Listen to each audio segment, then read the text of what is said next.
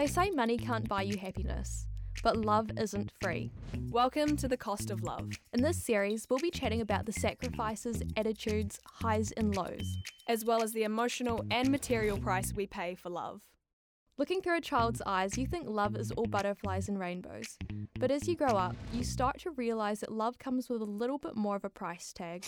Over the next five episodes, we'll unpack that there's more to love than meets the eye. Whether it's societal expectations, cultural barriers, financial pressure, or just wishful thinking. I'm Carmina. And I'm Kate, and you're listening to The Cost of Love. Brought to you by the New Zealand Broadcasting School. Hello, and welcome back to the Cost of Love podcast. Lovely to have you guys with us again. Coming up on this episode, we talk about love hitting you in the pocket. I think quite often we talk about the emotional and time we invest into love, but we very rarely break it down and look into the finances as well. Until today. In this episode, we're chatting to a wedding planner, a bridal store, and a jeweler to pinpoint a little bit more of a price tag on love. We also chatted to you guys to find out how much you're spending on dates and how much you would be willing to spend on love. I don't want to say let's get into it, but let's get into it. Let's get into it. Welcome to the show, Emma. Lovely to have you join us. Thank you, ladies. After 18 years, what keeps you passionate about helping weddings happen? Uh, people, people's happiness, more so than ever at the moment. Having to look after people after the COVID lockdown and the borders being closed, I've recognised again how important it is to make sure people are happy with what they've got coming with their beautiful special day and making sure it's not just about the couple but the guests and the family. And that's what I love. And what are typically the biggest priorities and concerns which couples have during their big day? Well, it always comes back to budget, sadly. Money talks. And just trying to create the day that matches your budget with your ideas on your venue and what the family want, what you want, and actually negotiating and a lot of compromise and discussion. I always think uh, you can't communicate enough when it comes to your special day. What kind of things influence wedding trends? Oh, definitely overseas. I like to think is that New Zealand, with its really unusual geography and being stuck in the middle of the South Pacific, we tend to row our own boat with ideas and how we do things. And I think wool sheds and, and wineries and backyards are, you know, really great for that. So I've got a bit of a hypothetical wedding plan here. Okay. I'm going to run this by you. Okay, ideal Pinterest wedding with hanging lights, outdoor ceremony, Mhm. not in Tauranga, rustic theme, wildflowers, big wedding but not princessy, about 100 guests, Mhm. fully catered with alcohol flowing freely, and a photographer for the day. What kind of budget are we looking at there? And brilliant that you specifically detailed what I needed to answer because sometimes I'll get, well, I want a Tauranga wedding or not a Tauranga wedding. How much is that going to cost? I'm going to rip the band aid off and say to you, if it's in a venue and not a marquee, probably 25, 30,000 if you, you can make your own invitations and do your own floral, uh, right the way through to anything up to 50, 60, 70,000. And it sounds crazy money, but feeding 100 people well. So, you know, look at your venues. Maybe you can have it at home and then you can afford better catering and, and bring in your own drink and have your own chiller trailer. And let's forget the dress on that budget. So I don't know. But, you know, there are great dresses out there at, at good prices around Christchurch and New Zealand. Mm, and in that light, what's the most extravagant wedding that you've helped pull off? Budget wise it was up there over you know I won't you know over into the hundreds of thousands of dollars sometimes the big budgets some parts of the wedding will be uh, you know quite on a budget you don't have to have fancy cars or maybe it's really your most important thing is having French champagne so we don't have as much money spent on the floral. So, yeah, extravagant can be all sorts of different things. But coming back, and I didn't really answer it very well earlier, it's quite a good point. Pinterest is your best friend and your worst enemy, especially for millennials and young couples. Please make sure when you look at those that it's just creating the vibe you want, but don't try and flood your own boards with so many images you get completely bamboozled. And don't get too hung up with social media. Remember when those photos are taken, they're taken of just snippets. The most beautiful curated wedding might be very dull if Mm. you know you haven't kept the guests well fed. So, you know, you just gotta think of it that way. Nowadays, is it mum and dad who are paying for the weddings, or is it the couples who fork out for it themselves? Um, very much a mix. I could probably say half and half. A lot of it for me, if you have a wedding planner, I guess you would argue that you know you, you're spending a bit of money on how it's planned. So I do tend, tend to see some of the bigger budgets, but also smaller budgets. Um, it can be a mix. It can be a mix of you know the couples wanting to have full control. Um, so sometimes it's a third, a third, a third. Mm. Yeah. So it's very much like anything about New Zealand weddings. There's no definite who pays for what. It's just what works for you guys, and yeah. That was quite insightful just to hear from Emma about what we can expect, especially as we're relatively young and perhaps not really thinking about exactly how much we're going to budget for our weddings at this stage. However, it did sort of make me think a little bit about um, these people who I will be inviting to my wedding. Am I really going to go for 100 people? 50% of them I kind of know, and 50% I don't really know. Kind of like pity invites because they're your parents' friends or they babysat you when you were younger, so they have to come to your wedding. Exactly. And you have to wonder about how you'll feel sharing a really intimate situation with them. You know, you're saying your vows and making your commitment and everything. But do you really know these people? And it also costs to feed these extra mouths. When I think about my wedding, I could probably get the guest list up to 100 quite easily with all of the extra invites that we've got. But yeah, you're right. I don't know if I would want to share that super intimate moment with random people that I don't really know. But then also, I would want to share it with lots of people. So I don't know. I'm conflicted. I mean, everyone loves a good party, right? Yeah, I, I think the party's going to be huge, but maybe the ceremony is a bit smaller. Mm. I don't know. I've got lots of planning to do, but um, we'll figure it out.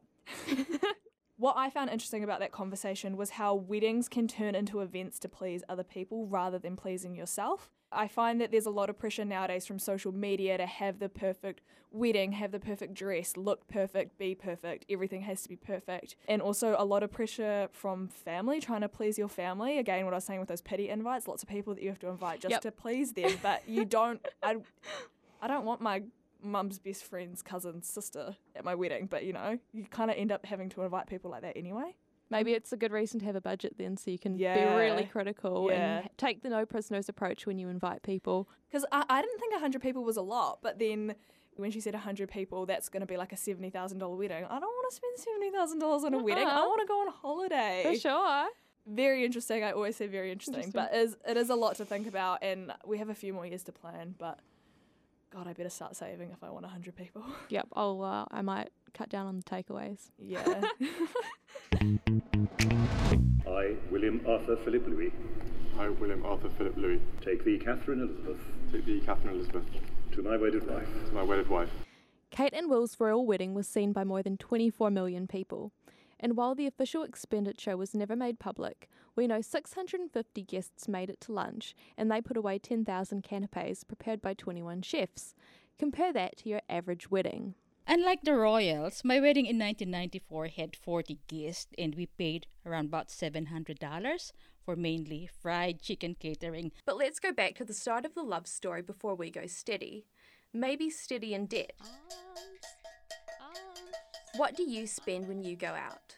If it was a first date, I wouldn't want to go any more than $60 each. maybe 40 bucks. Probably go out maybe two or three times a week. In case you haven't crunched the numbers, 40 bucks a pop times 3 times a week is $6,000 in a year. But how long should you date? How long should you know the one before saying I do? Like for me personally, I'd probably go a good five or six years before I'd start thinking about that. At least like five years. The Duke and Duchess of Cambridge met around 2001 when they were both at uni. They married 10 years later. William was 28 and Catherine was 29. What's your ideal marrying age? Maybe my 30s? Probably in 10 years' time to 30, 30, sort of that area. I'd say somewhere between 28 to 32. How old are you at the moment? 25. And did you know if you were 25 in 1987, you'd probably be married by now? No. Go back even further. According to Statistics New Zealand, 1971 was a bumper year for weddings, and the median age for women tying the knot was about 21. Fast forward, and today most brides are older at 29. So, how many couples are getting wed? Well, numbers are going south. Last year saw a national low with 19,000 weddings and civil unions recorded, a marriage rate less than a quarter of what it was in the early 70s marriage peak. And before you rush down the aisle, here's another sobering thought. Last year, 8,000 marriages ended in divorce. But Would you still like to get married? Not that I'm proposing. Ah, uh, yes, I'd, I think I'd like to get married. Yes. I think so eventually. Well, I watched a lot of Disney movies growing up, and all their weddings were so pretty, and so I was like, that's what I want. and are you willing to pay an average of 30 grand? Not sure. That's a lot of money. No way. Not that Kate and Wills had to worry about forking out the big ones, but those are the figures for this adventure down romance lane in Love by Numbers. Carmina, do you remember watching Will and Kate's wedding on the TV when it was televised? I sure do. It was in 2011, if I was recall it all the way correctly. back then? Oh my yes. god. We were just young people back then. yeah. um, yeah, so I remember all of the fuss around the dress, of course. Just a quick fact while we're talking about the dress there. I just looked this up, and Kate's dress cost two hundred and fifty thousand pounds, which was four hundred and seventy-six thousand New Zealand dollars. right. That's a whole house. That is. That's a whole house, but a dress. Ridiculous, but whatever. But whatever. I wonder how you justify that kind of spending. Oh well, she didn't pay for it. The taxpayer did. Oh, priorities. There you go. well, continuing on with the Love by Numbers theme, we're actually going to do a little quiz. We have one question each, and we're going to quiz each other and see how good our love knowledge is. So, Kate, why don't you go first? So, my question is how many seconds does it take for you to decide whether or not you think somebody is attractive? I'm going to say 15 seconds or so. Yeah, so you're right. It's three seconds. Um, some psychologists at the University of Pennsylvania studied data from over 10,000 speed daters and found that most people make a decision regarding the person's attraction within the first three seconds. But that's just physical attraction. We're going to leave the personality side out of it because I don't want to believe that the human race is that shallow. I was just going to say, yeah, yeah. Just physical attraction. It takes three seconds for you to decide. Well, well, well. Yeah, I believe that can be changed, but that's another conversation. That is another conversation. All right, do you have a question for me? I do. I've got one for you. Who do you think popularized the white wedding trend? Uh, I have no idea. All I'm thinking about is that Billy Idol song, White Wedding. I I don't know. Pass. I have no idea. Um, well, actually, it was the 20 year old Queen Victoria in 1840. So during that time, a lot of wedding dresses were made from silk and they weren't necessarily white, they were just well, I wasn't there. I can't really tell you for sure. But uh, she popularized the white wedding, and we can see it's still quite a trend even in 2020. Yeah, wow, it's really revolutionized the wedding industry, I guess. Mm, it has. Yeah. Cool. Well, that does it for our Love by Numbers extension quiz. Uh, next up, we have an interview from a marriage historian. Carmina, do you want to tell us about who that was? For sure. So that is Dr. Violetta Gilbert from the Otago University, University of Otago, whatever way you want to put that around. Uh, anyway, I came out of that conversation a lot more educated than when I went in, and I'm sure that you will find that as well. Why do we as a society willingly fork out the big bucks on weddings and symbols of love when they're not necessarily affordable for everyone? Well, uh, love and commerce have always existed in tension. Love and expense are, have a kind of a complicated relationship, but less so when we think of love and struggle straightforwardly in Western kind of ideas, um, love is supposed to be hard and it's supposed to take a lot of hard work. Traditionally, um, the more you sacrifice and slave for your relationship, the more virtuous and robust it is supposed to end up. Um, so, this logic transfers very easily, I think, to the ideals of weddings and the industries that support it as well. Does big spending on your significant other reinforce the notion that for some, love can be bought? Oh, that's a good question. Um, I think perhaps not so much that it can be bought, but uh, that it should be paid for. Um, I think the main implication of spending big on a wedding at the end of the day is um, this idea of honouring a relationship and of honouring love. Uh, a couple want to project the enormity of their feelings um, and their relationship to their inner circle, to wider society, and also maybe one day to their descendants who will inherit their beautiful wedding portraits. So I think uh, not so much that love can be bought, but certainly that no price is too high for love. I think that is the messages that today's big weddings ultimately send. What are people getting married for these days when the institution of marriage has its roots historically tied into political alliance and religious practice? How are we wrapping our heads around love and marriage with more ancient traditions in 2020?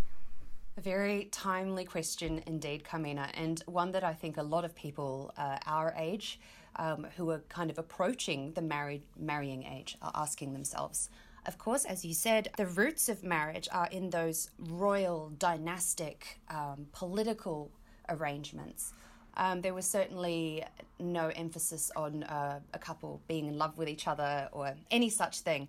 And so, of course, when we think about these ancient origins, it certainly makes sense to ask what marriage has to offer us. I suppose the other thing I could say is that although marriage does seem quite traditional to us, especially when there's a walk down the aisle and a white dress involved, is that uh, marriage has decidedly become more modern. Um, not only in the last decades either, but in the last century. Um, we've had marital coverture removed, so as soon as women were able to vote in the late 19th and early 20th century, um, she no longer needed a legal identity to be beneath her husband. So she was able to pay her own taxes, maybe sue someone if she needed to. And then, of course, came divorce. People were able to divorce. Marriage is no longer lifelong. Um, and more recently, we've had the institution open up to um, same sex couples and also to gender diverse people. Um, so, marriage has done a fairly alright job of keeping up with the changing times. And I think that uh, as we come into thinking about our own weddings, uh, hopefully we'll think about um, our own needs and how how this might play out for us. But I'm sure um, you know, barrels of debt and uh, bridal couture is not the only way forward for weddings, and I hope that um, people keep that in mind when they think about it too. So, how did you find that, Kate? Did you have any big takeaways from that or learn something new? Yes, I did have a takeaway from that. Um, I she just gave me a little bit of a different outlook on marriage. I think I always view it as a super archaic thing and something that is a little bit oppressive of women, you know, the whole giving away of the bride and treating her as a piece of property. But what she said about how marriage has come a long way in terms of what it's doing for people now and how it's accommodating of change, I thought that was um, very insightful and I, I hadn't looked at it that way before, so I found that quite cool. Mm, and particularly in the New Zealand context, when we compare ourselves to other countries, I think that we're quite progressive in that sense, that it's very accommodating to a whole range of individuals. Oh, yeah, definitely. Now that we've spoken to our wedding planner, Emma Newman, we've got a bit more of an idea as to how the planning process works and how much weddings actually cost. But there were two very important details that Emma left out of the budget the ring and the dress. We spoke to Kennett Crafted Jewelers in Christchurch, and they said that for an engagement ring, you're looking at taking a bit of a hit. Probably our average prices would be four to five thousand dollars. I mean, occasionally we get them up to sort of ten to twelve, but I would say an average price is four to five. However, it's not so much the budget that dictates the spending, it's more about finding the perfect ring. Mm. They will have a budget, but that can always be, you know, they'll go north of that to get the perfect ring. Emma stated that trends and traditions are forever changing in weddings. But what about when it comes to rings? Are diamonds still a girl's best friend? I would say yes, they definitely are, but we also we're selling a lot of coloured stones. Blue sapphire would be the most mm. predominant one, mm. but with diamonds, yeah. We also caught up with Izzy from Paper Swan Bridal in Christchurch, who gave us a bit more of an insight into the price range of wedding dresses. So, there are several different price ranges. It kind of depends where you want to sit and where you're comfortable, what you're comfortable spending. So, um, in my store, we kind of have three different tiers. Um, we've got the slightly lower, they sit between kind of two and three thousand, middle three and a half to four and a half, and then we have a few amazing designers that go up to seven to ten. While $3,000 sounds like an absurd amount of money to spend on a dress, Izzy says the quality and construction of the dress is where the money goes. I think it's the lace. Lace itself is really freaking expensive. So it's the lace, the cost of the fabric, the sheer amount of fabric required, and then it's the detail, the hand beading, the structure that's built in. So if you imagine you go and pick a dress from Glassons, it doesn't have a bra built in, it doesn't have the boning built in and it's made of cheap fabric. Whereas wedding dresses, I suppose, yeah, that's why they're more expensive. Although buying your dress online can save you a little bit of money, the risk isn't worth it. And having someone like Izzy who can guide you through the overwhelming process would be a massive help too. Just for a little bit of fun, I asked Izzy if she could pick out a dress for me. She definitely had a bit of a task on her hands, as at the time I was wearing a hoodie, jeans, and Doc Martens, but she did an amazing job regardless. So you strike me as somebody that's a little bit more left of centre as opposed to classic, mm. simple elegance. So I'm probably going to pop you in a bolder lace, maybe with a bit of a different colour underneath that shows up the lace, something a little bit more quirky and rustic as opposed to classic and simple. Wow, that's amazing. That's pretty, that's, that's pretty spot on for what I would. I can show you want. the dress if you like. Oh yeah, Cool. show me. I would put you in this. Oh my god, that's beautiful. wow, I can't even describe what it is. Is it like a mermaid? you It's describe definitely it's it's a mermaid shape um, with a bold kind of eclectic lace that's over the top of a sand lining.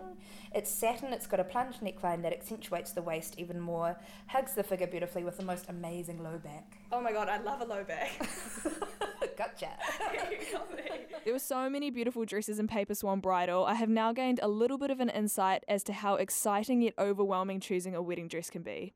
Izzy empathises with all the emotions that brides to be can sometimes feel and has offered a little bit of advice for them. My number one recommendation for brides to keep in mind would definitely be come in with an open mind and be true to what they want, to listen to their opinion, what they love, and don't listen to anyone else because it's your day, nobody else's.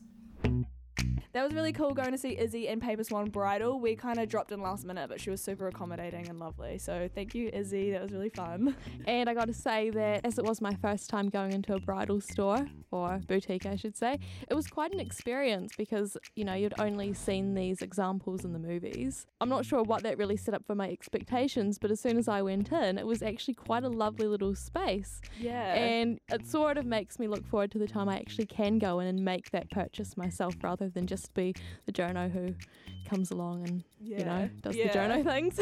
And it was cool how I kind of thought that when you would go into a bridal store, they would just throw dresses at you and see what you like. But it was cool to see how Izzy really pinpointed my personality and then picked a dress based off my personality rather than just throwing fabric at me and hoping for the best. It's like wedding dresses meet psychoanalysis almost. Yeah, yeah, mm. exactly. Spot on. okay, so what have we got coming up next episode, Carmina? We'll be looking at things around cheating and how love can be repaid with lies sometimes. So we're taking a bit of a different turn. Going a bit darker. We're going a little bit dark, but come on, these things happen. We should know why they happen, how they happen, and hopefully how we deal with those. Well, thank you for joining us, and hopefully we'll see you again next week on the Cost of Love podcast. Bye. See ya.